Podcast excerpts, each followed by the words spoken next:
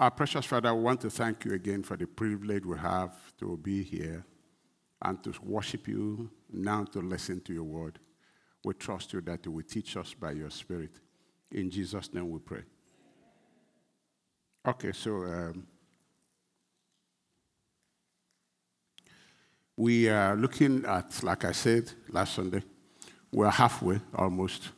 So we're taking stock, trying to check on what we set out to do was to teach the, the riches that God gave us in Christ, the riches, and the greatest loss to a man is not the loss of, of dollar. It's to go to your grave without enjoying any of these riches or enjoying them to the maximum. That will be the greatest loss of any human being. That Jesus died with his life to make this available, and you didn't enjoy it. That's to me is the greatest loss of any life.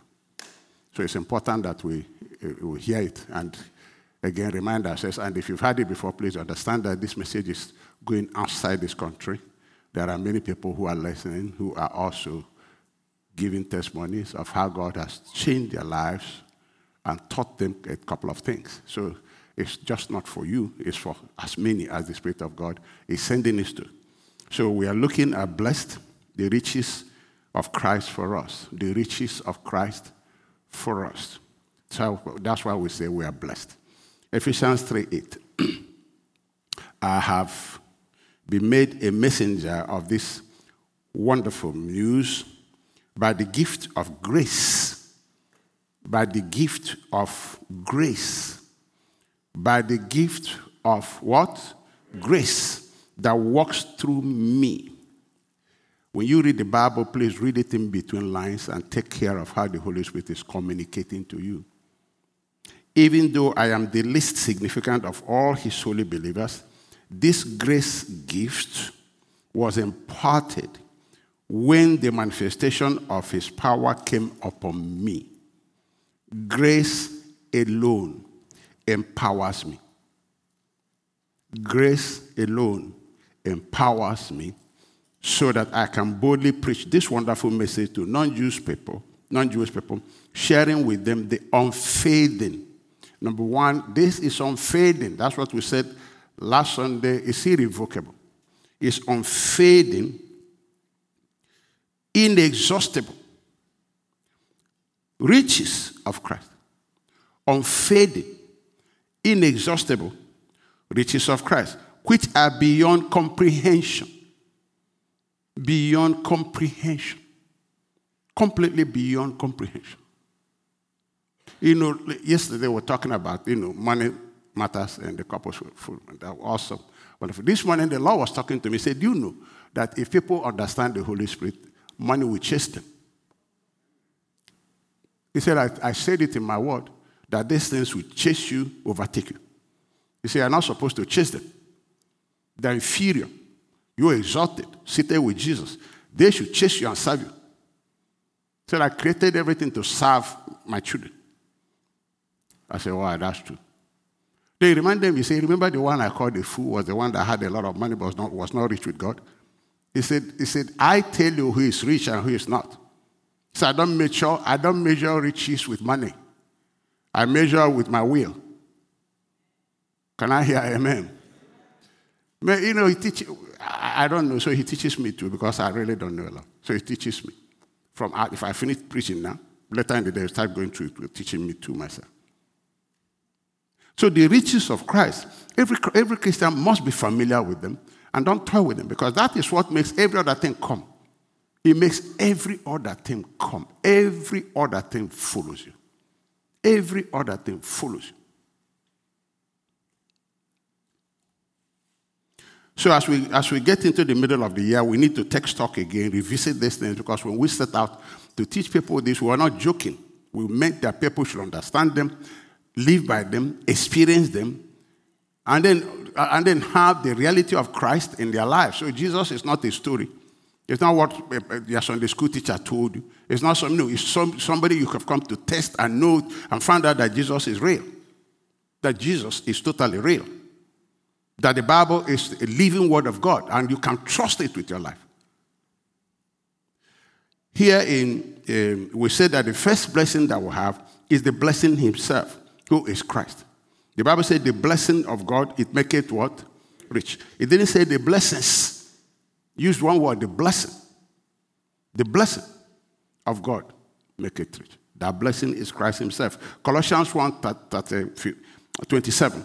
For God wanted them to know that the riches, God wanted them to know that the riches and glory of Christ are for you Gentiles.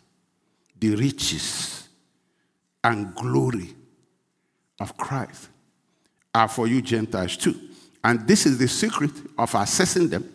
Christ lives in you. This gives you assurance of sharing in this inheritance and the glory of God. Christ, the presence of Jesus in us, is the primary blessing we have. The primary blessing we have. The scripture says, what, what, does it profit a man to gain the whole world and then That's what God was telling me. He said, I tell you, he said, remember, I said there are people who have bad success and some people have good success. He said, I tell you, I succeeded in this life. He said, You succeed to the extent you live my will in your life. You live my way with your life, with your money, with everything. That's to the extent you succeed.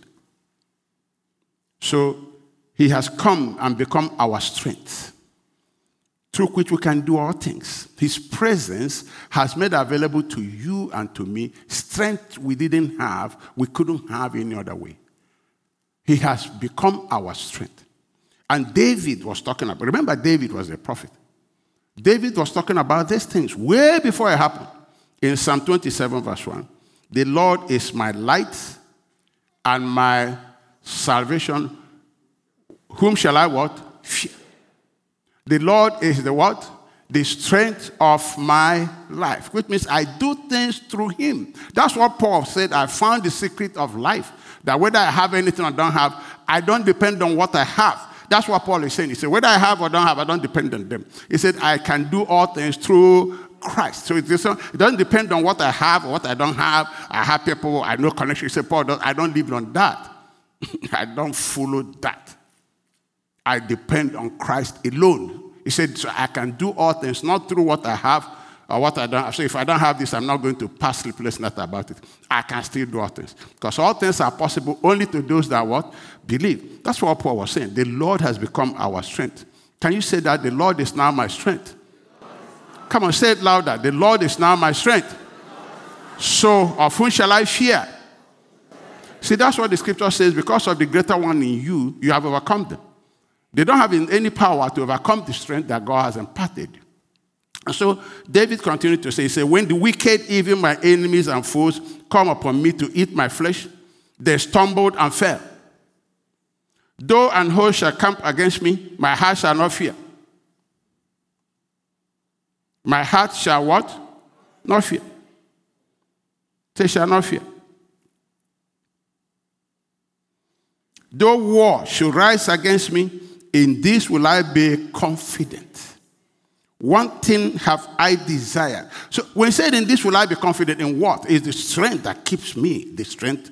The Lord is now my strength. Why should I be afraid of anything? It doesn't matter the, the, the news you give me my, the strength, the power that worketh in me, the strength of Israel is greater than that. Jesus, David said, In this is my confidence. Though war comes, though you give me this, though people do, he said, This is my I, this is my confidence.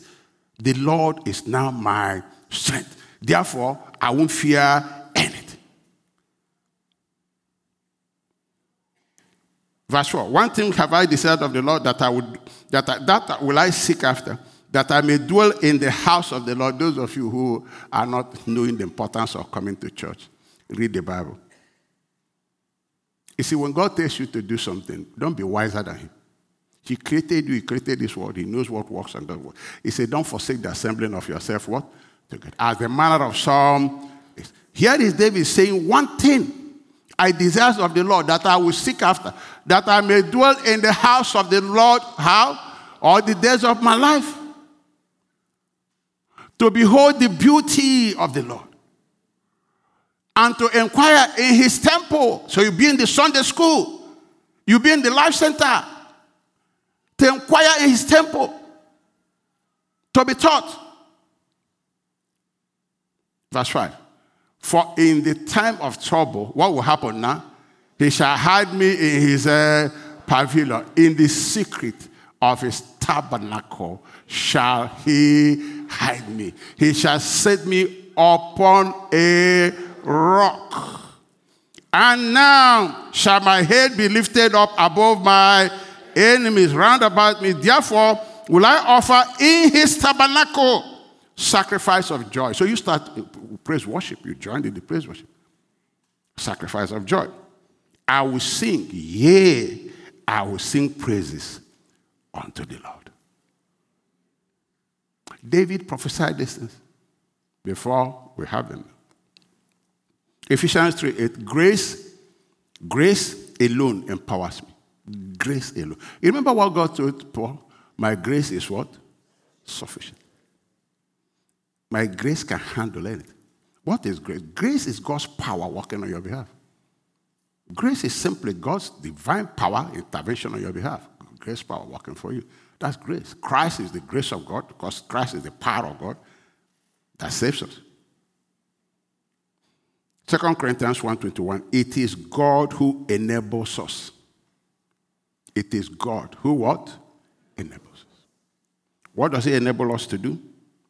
Along with you to stand firm for Christ. It is him that enables you to stand. If he doesn't help you, you cannot stand. It's him. That's because it's our strength.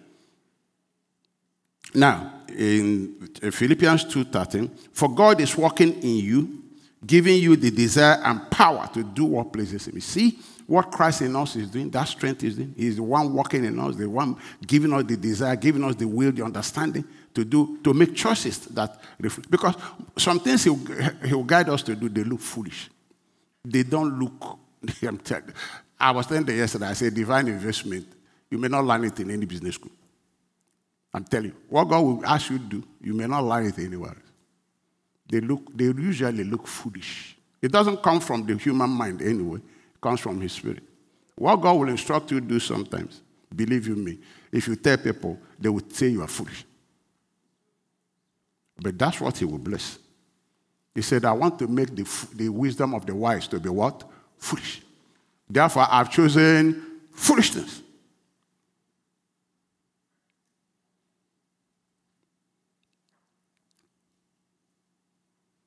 giving you desire and power to do what pleases Him. Jude 24. Can we read Jude 24 together? Let's go. One to go. Now, unto Him that is what?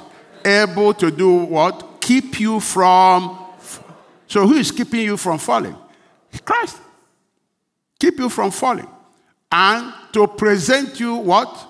Faultless before the presence of His glory with exceeding joy. He's the one that keeps us from, from falling.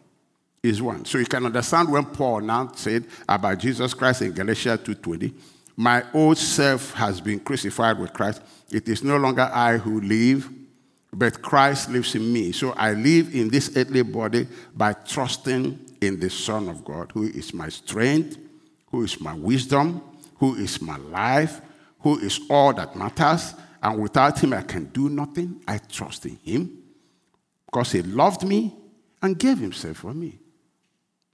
So we can see other blessings. I'm not just talking about the presence of Christ in us. The blessing is Christ in us. It's Christ in us. There's nobody that has Christ in him who, who, who, who ought to think he's hopeless. That's a misnomer. You can't have Christ and think in terms of being hopeless. No. Christ is the hope of what? Glory, not the hope of shame. I don't care how that thing is, he will guide you out of it. He handle it. He will restore it. He'll work it out. He lift you out of it. And then you look around and see what the salvation of Israel has done for you.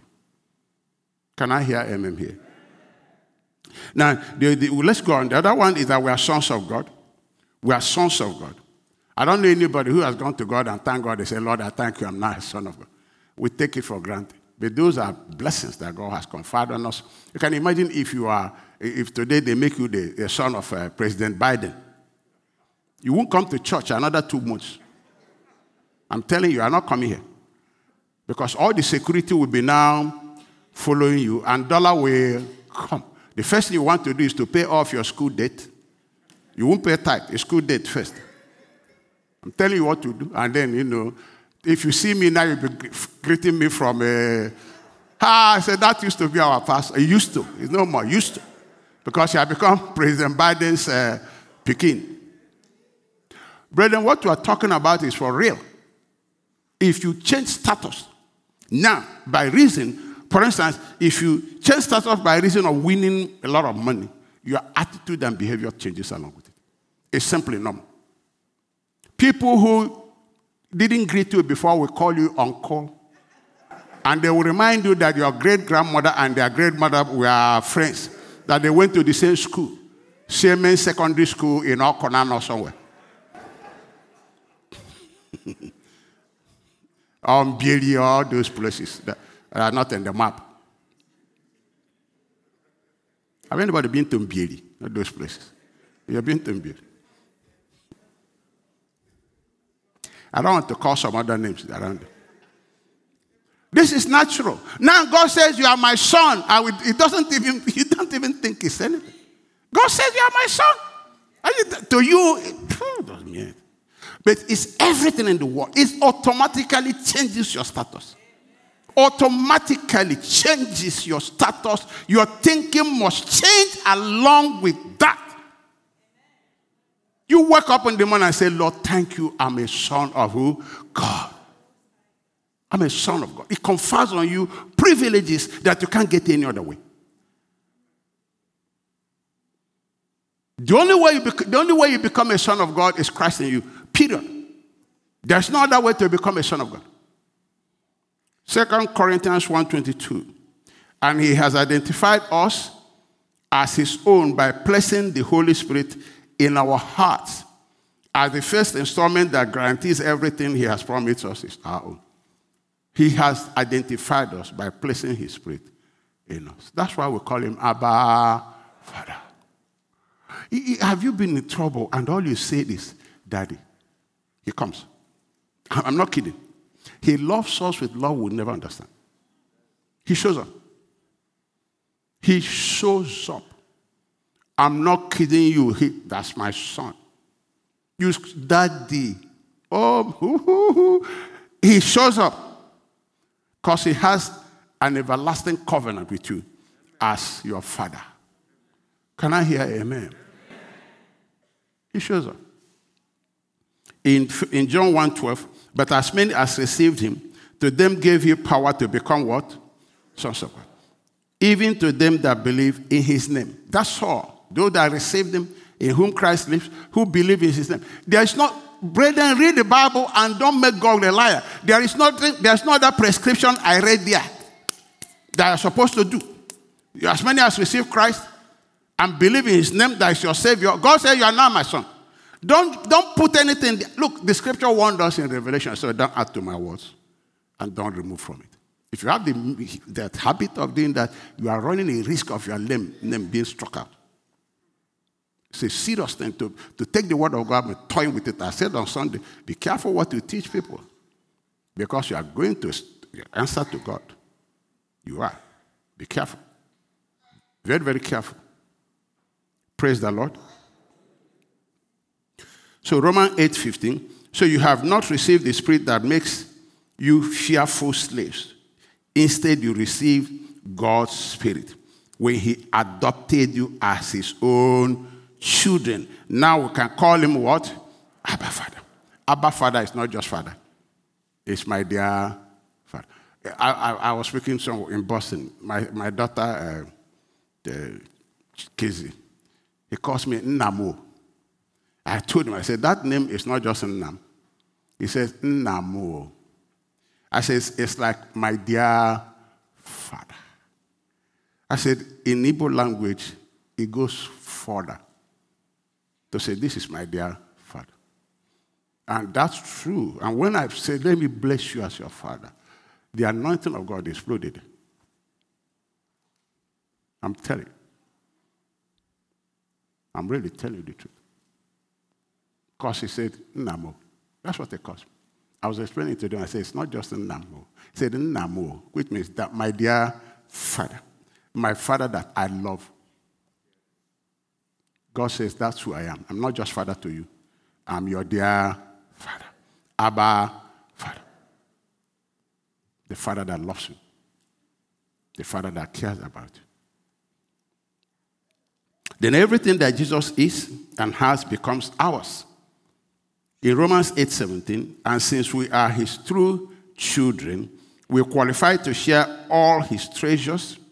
Because we are his true children, we're qualified to share all his treasures, for indeed we are heirs of God himself. We are heirs of God himself, which means everything God has, you have. And since we are joined to Christ, listen to this one. Since we are joined to Christ, we also inherit all he is and all that he has. All he is and all he has has become mine. That's why Paul wrote, he said, This gift is beyond human comprehension. He said, no human being can articulate this thing. He said, the Holy Spirit teaches it to you. All he is, all he has, all this bigger, bigger thing is because we don't understand all of this. It's all yours. It's all what? Yours. All he is and all he has. Can you say it with me? All he is, all he has, are mine. Say it one more time. All, all he is and all he has are now mine. Now say it louder. Let me hear you. I won't say anything. Now, part of who he is, we have is his life. That's why you have his life. That's why you're a son of God, because he's a son of God. That's why you're seated at heavenly places where he's seated. All he is, all he has, is not yours. Irrevocable. This is not religion, it's Christianity. Romans 6 23. For the wages of sin is death, but the gift of God is what? Eternal life through Jesus Christ. Now, what is this gift of what is this eternal life? You should know that and be familiar with it. First John 5 11. And this is this record that God had given to us what? Eternal life. And this life is where? So the life you have in your spirit is the life that is in Christ. All he is and all he has is yours, including his life. Think of it. I, I heard from Dr. Onoza one time, he went to somewhere and then, you know, these prostitutes in Lagos. So one of them came to him. And he said to the woman, I'm a dead man. The woman said, What do you mean, dead man? He said, You are talking to a dead man. The guy turned and they took off. What he was telling him is that it is no longer I that live but Christ. He said, I've died. I'm living new. You are talking to a dead. I don't respond to this. All he is, his life, is ours. Let's finish that. In 1 John 5 12. He that had the Son had what? Life. And he that had not the Son of God had not life. Simple. You know, oh, uh, we are all sons of God. No, we are not all sons of God. No, no. Do you have the Son? If you don't have the Son, you're not. There's no argument about it. Verse 13. These things have I written unto you that believe on the name of the Son of God. Do you believe on the name of the Son of God? That you may know then that you have eternal life. That's all. And that you may believe in the name of the Son of God. Just keep believing. Don't let anybody talk you out of it. You have eternal life. You have His life. You have His Spirit. Then also, we also have the right to stand before God. All He has, all He is, is ours. He has a right. Does Jesus have a right to stand before the Father? You are not answering me. This side is not talking. Does, does he have the right to stand before the Father? Yes. Now let's teach them. Right. Does he have the right to stand before the Father? Yes. Then you have the same Right? Because all he is, all he has, has become oh. That's why he said, I go to my father and to your father. All he is, all he has. He has a right to come to the Father. You too have a right to come to the Father. Romans 5 1. Our faith in Jesus transfers God's righteousness to us.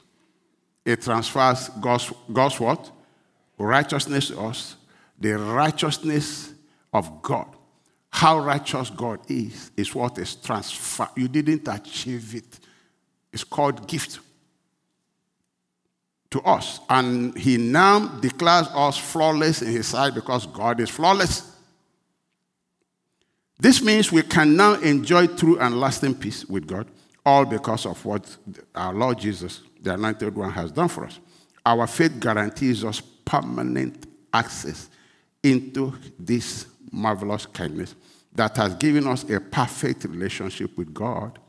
What incredible joy bursts forth within us as we keep on celebrating our hope of experiencing God's glory. There is no other way a person gets this privilege of enjoying the right standing of Christ before God except by having Christ in him. There's no other way. Romans 3:20. For no one can be ever made right with God by doing what the law commands. Nobody can get it by doing. Nobody has ever obeyed the law, all of it. Nobody. The law simply shows us how sinful we are. Now, let me read it in New King James Version. It says, Therefore, by the deeds of the law, no flesh, no. F-. Let's read it together. One to go, let's go. Therefore, by the deeds of the law, no flesh. Stop. No what? Includes you and me. It's daydreaming. No flesh will be justified in his sight. No. For by the law is the knowledge of what? Sin. No flesh. No flesh. Now, the Pharisees were insistent that they were just and they were righteous. You know, that was what the main thing Jesus confronted when he came here was the Pharisees. They were the ruling class. They were the religious elites. And the law was handed over to them. Jesus said to them, He said, Hey, whatever these people are teaching to you, listen to, because they sit on the seat of Moses. He said, but don't behave like. Don't do what they do. Because they're teaching you all these things, and they can't keep them. And you can't keep them either, all of you. They're teaching you all these things, you can't keep them, and you can't keep them. It's supposed to show you you are sinful. So he said, they sit on Moses' seat. He said, listen to them. Because the law was given by God. But the law was given by God, but the law reveals to us we can't keep it. That's one big lesson. That's why the Bible says no man is justified before God by the law. It reveals that we are sinful, that we are not able to keep it all. So we run to Christ for salvation. Can I hear amen? The law drives you to Christ. So when he came here, these people confronted him. Hey, what must we do to have eternal life? This thing you are teaching us. What must we do? Everywhere he went, they were confronting him. They said, We know Moses spoke to us, but you, where are you coming from? Everywhere. They rejected him, killed him. Listen to this conversation between him and them in John chapter 5, verse 21. For as the, this is Jesus talking.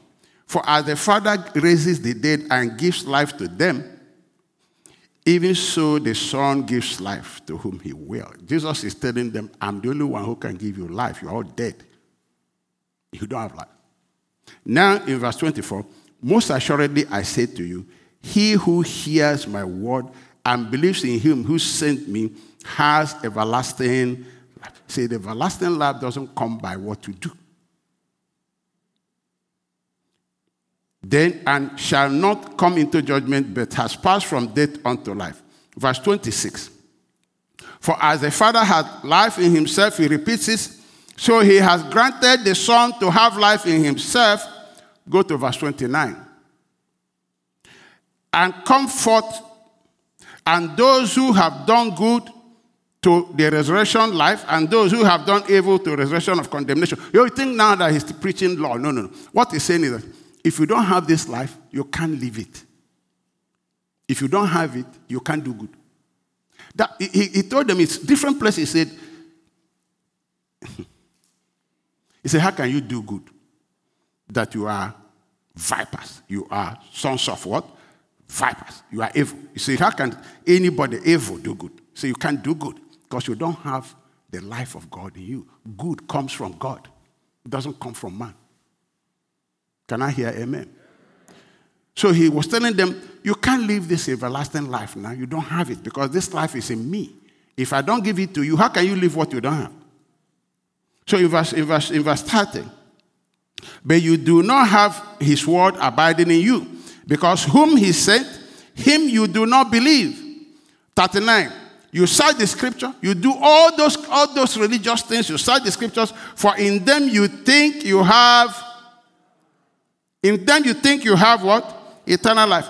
And these are they which testify about who? Me. It's pointing you to me. Why? Verse 40 but you, will, you are not willing to come to me that you may have life. He said, I came to give you life and to give you life more, but you are not willing to come. You think you have life by your religious observances and all those things you're doing. You're all dead people. You don't have life. For we're all dead in sin and trespasses. You don't have life. Are you following me? If I follow me, say amen. Because a lot of people today are still in this boat. They won't accept the righteousness of God. They think they, they can behave like Pharisees and get life by what? No, life is from God. He said, as the Father has life in himself and gives, uh, makes the, gives life to the dead, the same way all of you are dead. You can only receive life from me and, and you'll be resurrected from your dead. Because sin has killed all of you. Matthew 15 9. But in vain do they worship me, teaching for doctrines the commandments of men. See, they will not hear what Jesus is saying, verse 10. And he called the multitude and said unto them, Hear and understand, not that which goeth into the mouth defileth, defileth a man, but that which which cometh out of the mouth, this defileth a man, verse 12. Then came his disciples and said unto him, Sir, Knowest thou that the Pharisees were what? Were what? Were what? I want to make sure you are following me. Were what? They were offended after they heard this saying. But he answered and said, Every plant which my heavenly Father has not what? Planted shall be what? He said, All that their system will be uprooted. Then verse 14. Let them alone. They be blind leaders of the blind. And if the blind lead the blind, both shall fall where? You know why they are blind? They rejected the light of the world. Now, in Matthew 12 33, Jesus is teaching them that your nature is evil. For he told them, say you are dead. Number two, your nature is evil. You can't do good. In Matthew 12 33, either make the tree good and its fruit good, or else make the tree bad and its fruit bad. For a tree is known by its fruit. Then he calls them brood of vipers. How can you, being evil, speak good things? How can good come out of you? All this your self righteousness, all this you are keeping the law. Jesus said, good cannot come out of you. For all have sinned. Good cannot come. You can't come You've fallen short of the glory of God. You can't go get to the glory of God. You're done. You are brood of vipers.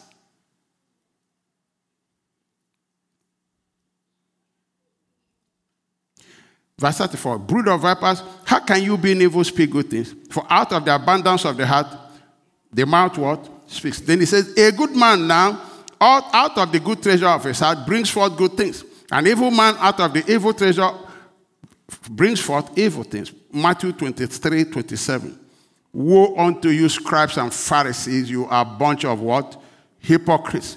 For you are like unto whitest sepulchre, which indeed appear beautiful outside, but are within full of what? They mean bones. So you're dead. Inside of you is rotten. Your righteousness is filthy.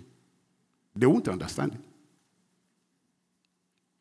and of all uncleanness. Verse 28 Even so, you also outwardly appear righteous unto men, but within you, you are full of hypocrisy and uh, iniquity. Verse John 8 44. You are of your father, the devil. See what he's telling them? he say you are rotten, and the devil is your father. You are the father of the devil, and the desires of your father you want to do. He was a murderer from the beginning and does not stand in the truth because there is no truth in him. When he speaks a lie, he speaks from his own resources, for he's a liar and the father of it. But because I tell you the truth, you will not believe me. I came to give you life, you won't believe it. You're not righteous. I came to give you righteousness. No, you won't take it. Then John 8 24. John 8 24. Can we read it together, everybody? Let's go. I say, therefore, unto you that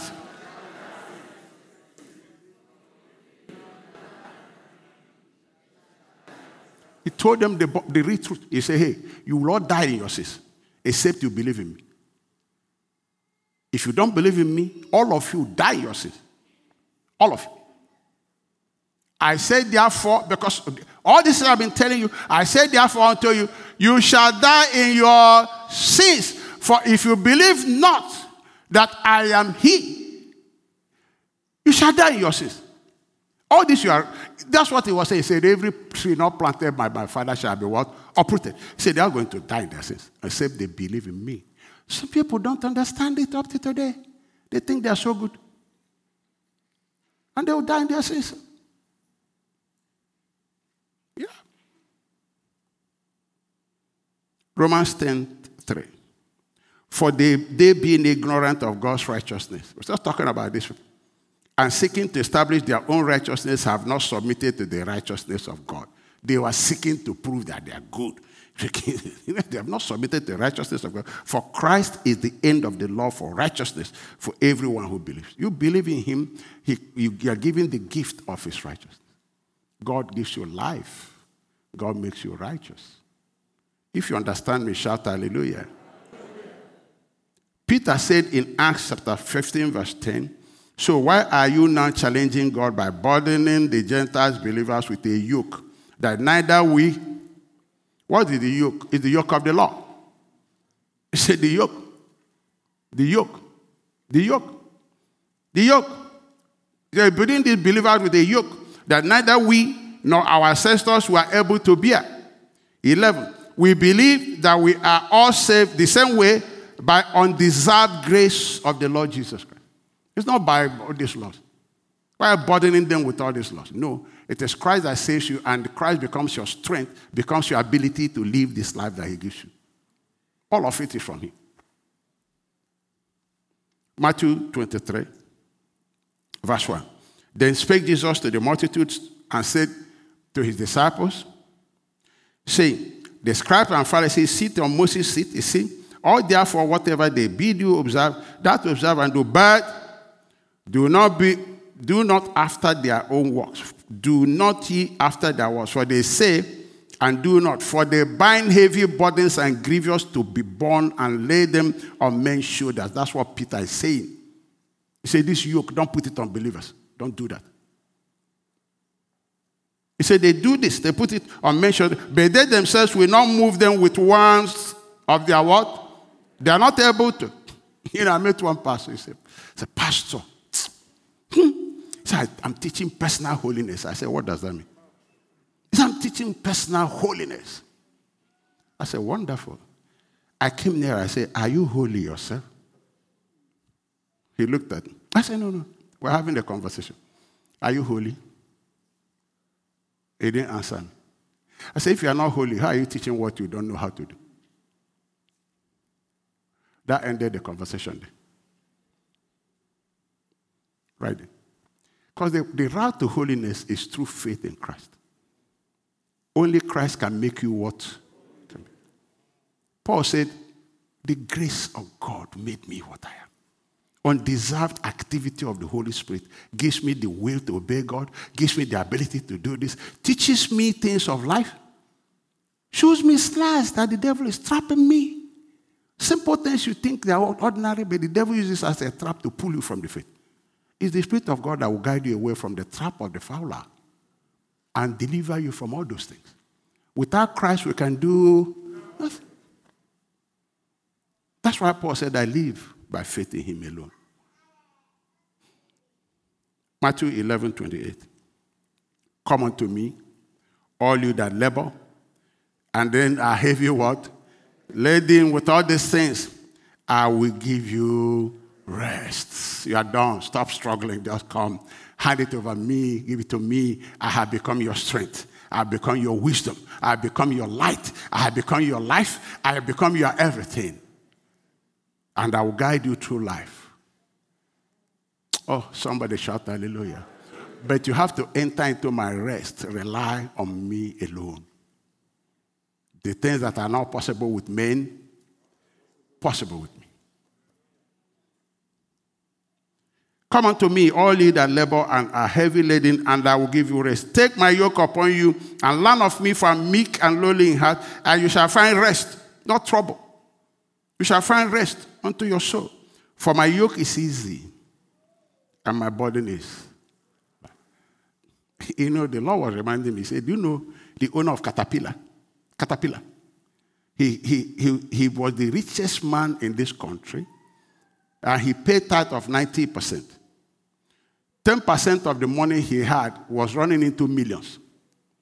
You know how he made money? The Spirit of God gave him ideas of how to build this, how to.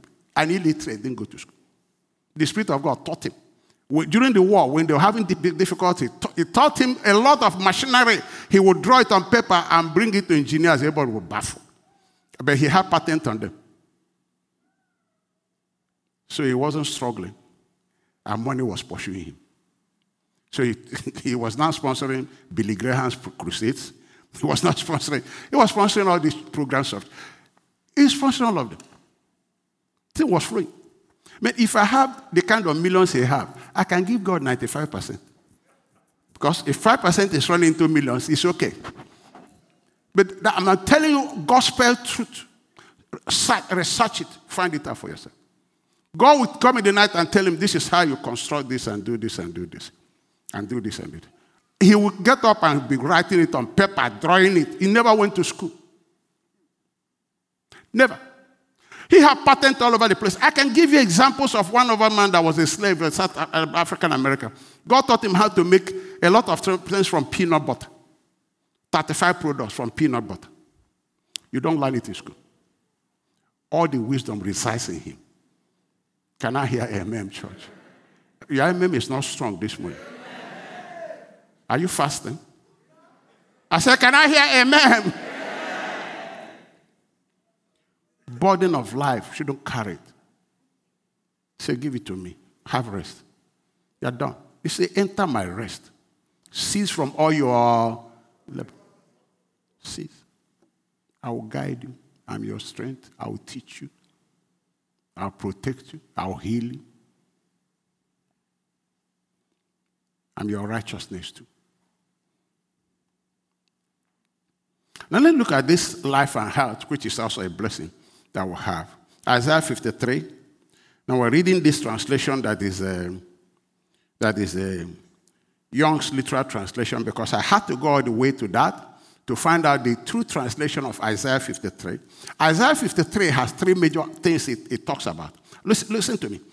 First of all, it talks about Christ, Christ, the, the sacrifice for our sins. Number two, it talks about Jesus, that God made him sick by piercing him so that we'll be healed. Number three, it talks about Christ that because of his sacrifice on the cross, God counts us righteous. That's the theme of Isaiah 53. All three things. Christ, the sacrifice for our sins. Number two, Christ through whom God healed us. Number three, Christ through whom God counted us as what? Righteous. Look, let's read it. Isaiah 53, verse 1. Who I'm reading Young Literal Translation. You may not have it in your your Bible. You have King James Version, right? Yeah, your members are reducing every day. Members of King James Version that Brokafor is their president. Let's read this one, Young Literal Translation. Verse 1. Who had given credence to, which, to that which we had? The arm of Jehovah, on whom had it been revealed. Verse 3. Look at verse 3. He is despised and left of men, a man of what? pains. Acquainted with what? Do you know why the translator removed sickness and pain? They didn't believe that healing is for us today. So they put grief and sorrow. That's what they did. They didn't believe that healing. So they say, oh, these people who are praying for this. There was a time if you talk of praying for the sick, Christians will persecute you. So all these, all these people that went to theological colleges, they didn't believe that healing. They said that God had replaced healing, um, uh, uh, healing with doctors and hospitals, so we don't need that healing. So that's what they believed, and they were teaching it in their theological colleges.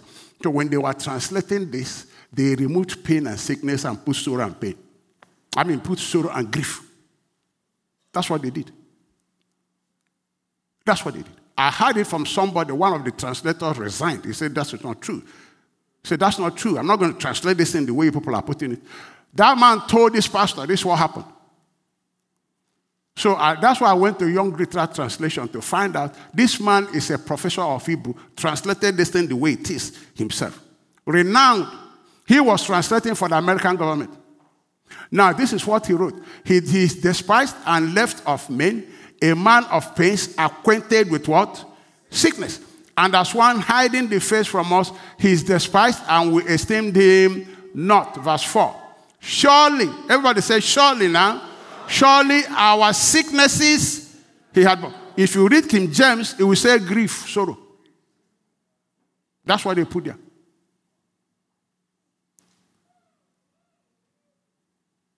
But what he said is our sicknesses. He had what? Borne. And our pains, he had what? Carried. That's what he says there. And we have esteemed him plagued, smitten of God, and afflicted. What's the next verse? Verse 5.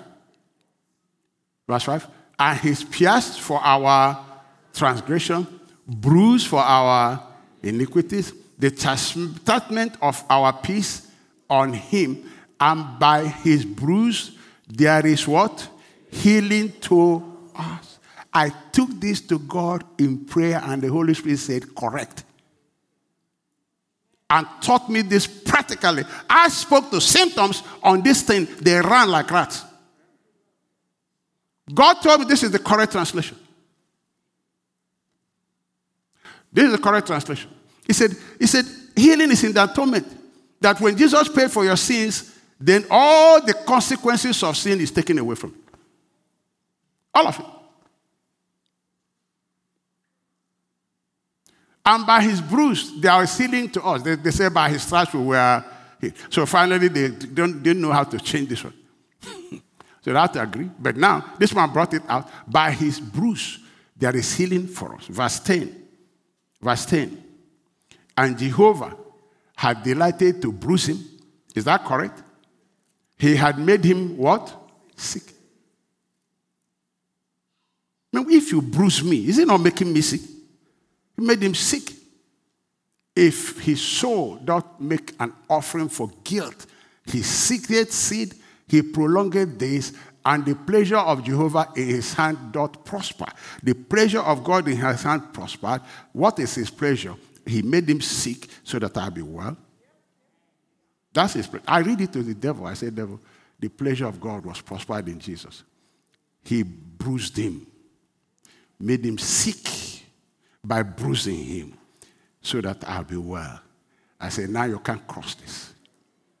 You can't cross this line. It's settled. Let's go to verse 11. So you see also it's talking about righteousness is granted us also by the suffering of Christ. For the labor of his soul is, is he's satisfied. Yeah, satisfied. Through his knowledge, give what? Righteousness. Dot the righteous one, my servant, to many. Their iniquity he doth bear. That will tell you the language of 18 something. You were not born then. So that's why this dot something and dot through his knowledge, give righteousness, dot, righteous one, my servant, to me. Through his knowledge, righteousness was given to us. Healing was granted us. He bore our sins. Can I hear amen? Do you believe that? If you believe that, say amen. amen. I want you to, if you really believe that, say amen. amen. Now, we have freedom from Satan. freedom from Satan and sin. The greatest deliverance, look up here, let me tell you something. The greatest deliverance is not this, uh, people won't sleep, say they're fighting, they will forget about all of that. The greatest deliverance, listen to me, is that God changed your sinful nature. That's the greatest deliverance, that God delivered you from that sinful nature that gave Satan access to your spirit. And then make, put his nature in you that denies Satan access to your spirit. That's the greatest deliverance. With that singular act, the devil is disarmed. Because what attracts him is sin. Come on, church. So when God came in Christ, he cut off your sinful nature. And only him can do that. Cut off your sinful nature, put his nature, put his spirit, you became his temple, and the devil can't come there anymore. He's out. You say, but yes, he can oppress your flesh, but not your spirit. Never again. Impossible. Because your spirit is joined to Christ. The devil can't touch it. That's why out of your spirit you can rebuke him and say, Take hands off my body. All the sickness we feel is in the body. It's your body oppresses, not your spirit. Church, can I hear amen? amen? You know there are people who are in coma. You are talking, they are hearing. Some of them, when they come out of coma, they tell you things you said because their spirit was still alive, very much alive.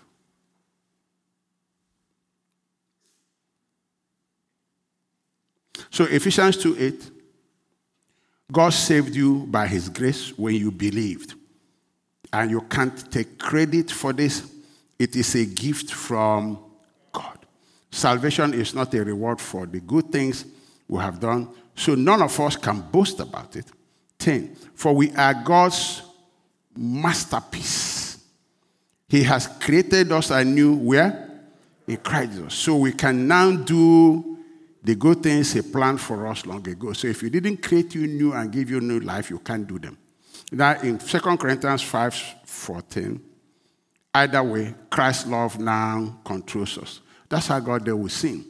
He gave us new life, took away this one that is sinful, gave us new life, so we can now live it. So now in 2 Corinthians 5:14, either way, Christ's love, what? Controls us. Since we believe. You see, this is a function of what you believe. If you believe that Christ died for you, you also believe that you have died to your old life. He died for everyone so that those who receive his new life will no longer live for themselves. Once you believe he died for you, you believe you die for your old life. Then your new life kicks in, starts working. That's how it works. He said, Now you now believe him, you, they will live for Christ who died and was raised for them. The love of Christ begins to control you. It's a very simple thing. It's not a tough disposition at all. It's not a matter of faith. Let me read it again. Either way, Christ's love controls us. How does it control, control us? Since we believe that Christ died for all, it's an act of belief. It's not what like, okay, from today I'm going to love uh, my sister. Let me tell you, you, you will do worse than when you started. You will do worse. But when you switch over to what Christ did and begin to believe and say, you know what? The love of Christ is what? Is in me. You see, the old nature that I used to hate is dead. I have a new nature that loves. Lord, I give you praise for that. You see, that new nature begins to unfold. When you see how without effort, want to hug her. But your flesh will recoil at that. But you say to your flesh, you don't control me. Hey, somebody shout hallelujah. No, you don't control me. No, no, you don't control me. I'm led by the Spirit. I'm born again. I'm not going back to your activity. You are not my boss. Jesus is my boss. And then the more you do that, the more that love is, and the more that love is, the more that love is. And over time, the anointing in you will begin to touch that person. We begin to touch that person and begin to bring influence, and his mind begins to change. As he's thinking of what you are doing, he goes to bed, he won't sleep. He's thinking of how much you love him. Can I hear amen? Are you following me this morning? Or did I lose you? If you are with me, shout hallelujah. My time is up. Let's bow, bow our heads to pray. I want you to thank God for these riches. You can't, you can't say you are rich when you are being controlled by iniquity. When you are being controlled by iniquity.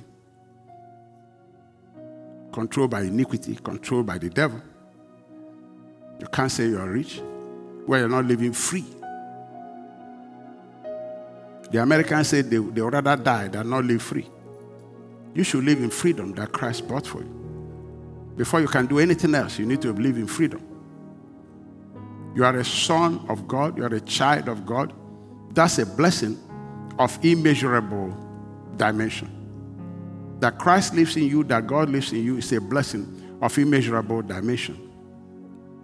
You miss on these riches of Christ, you have lost the greatest things in your life. I'm not kidding you. You pass through this world like a normal human being. That's a huge loss. When you should flourish in it when you should walk in the glory every day.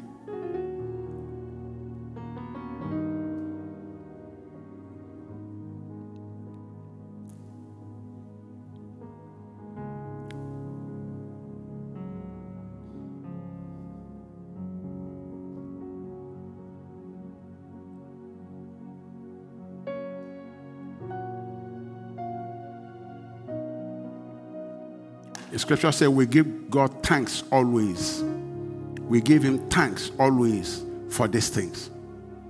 Always, not sometimes.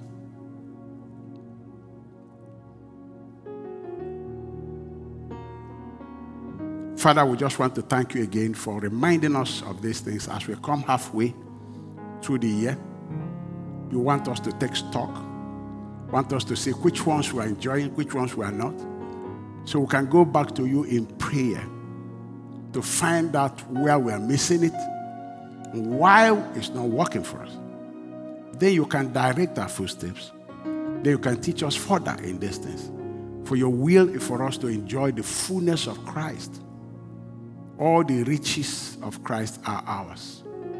All of them. They are all ours. And that's what makes our life fulfilled and brings us the fullness of joy. Thank you again, precious Father. In Jesus' name we pray. Amen.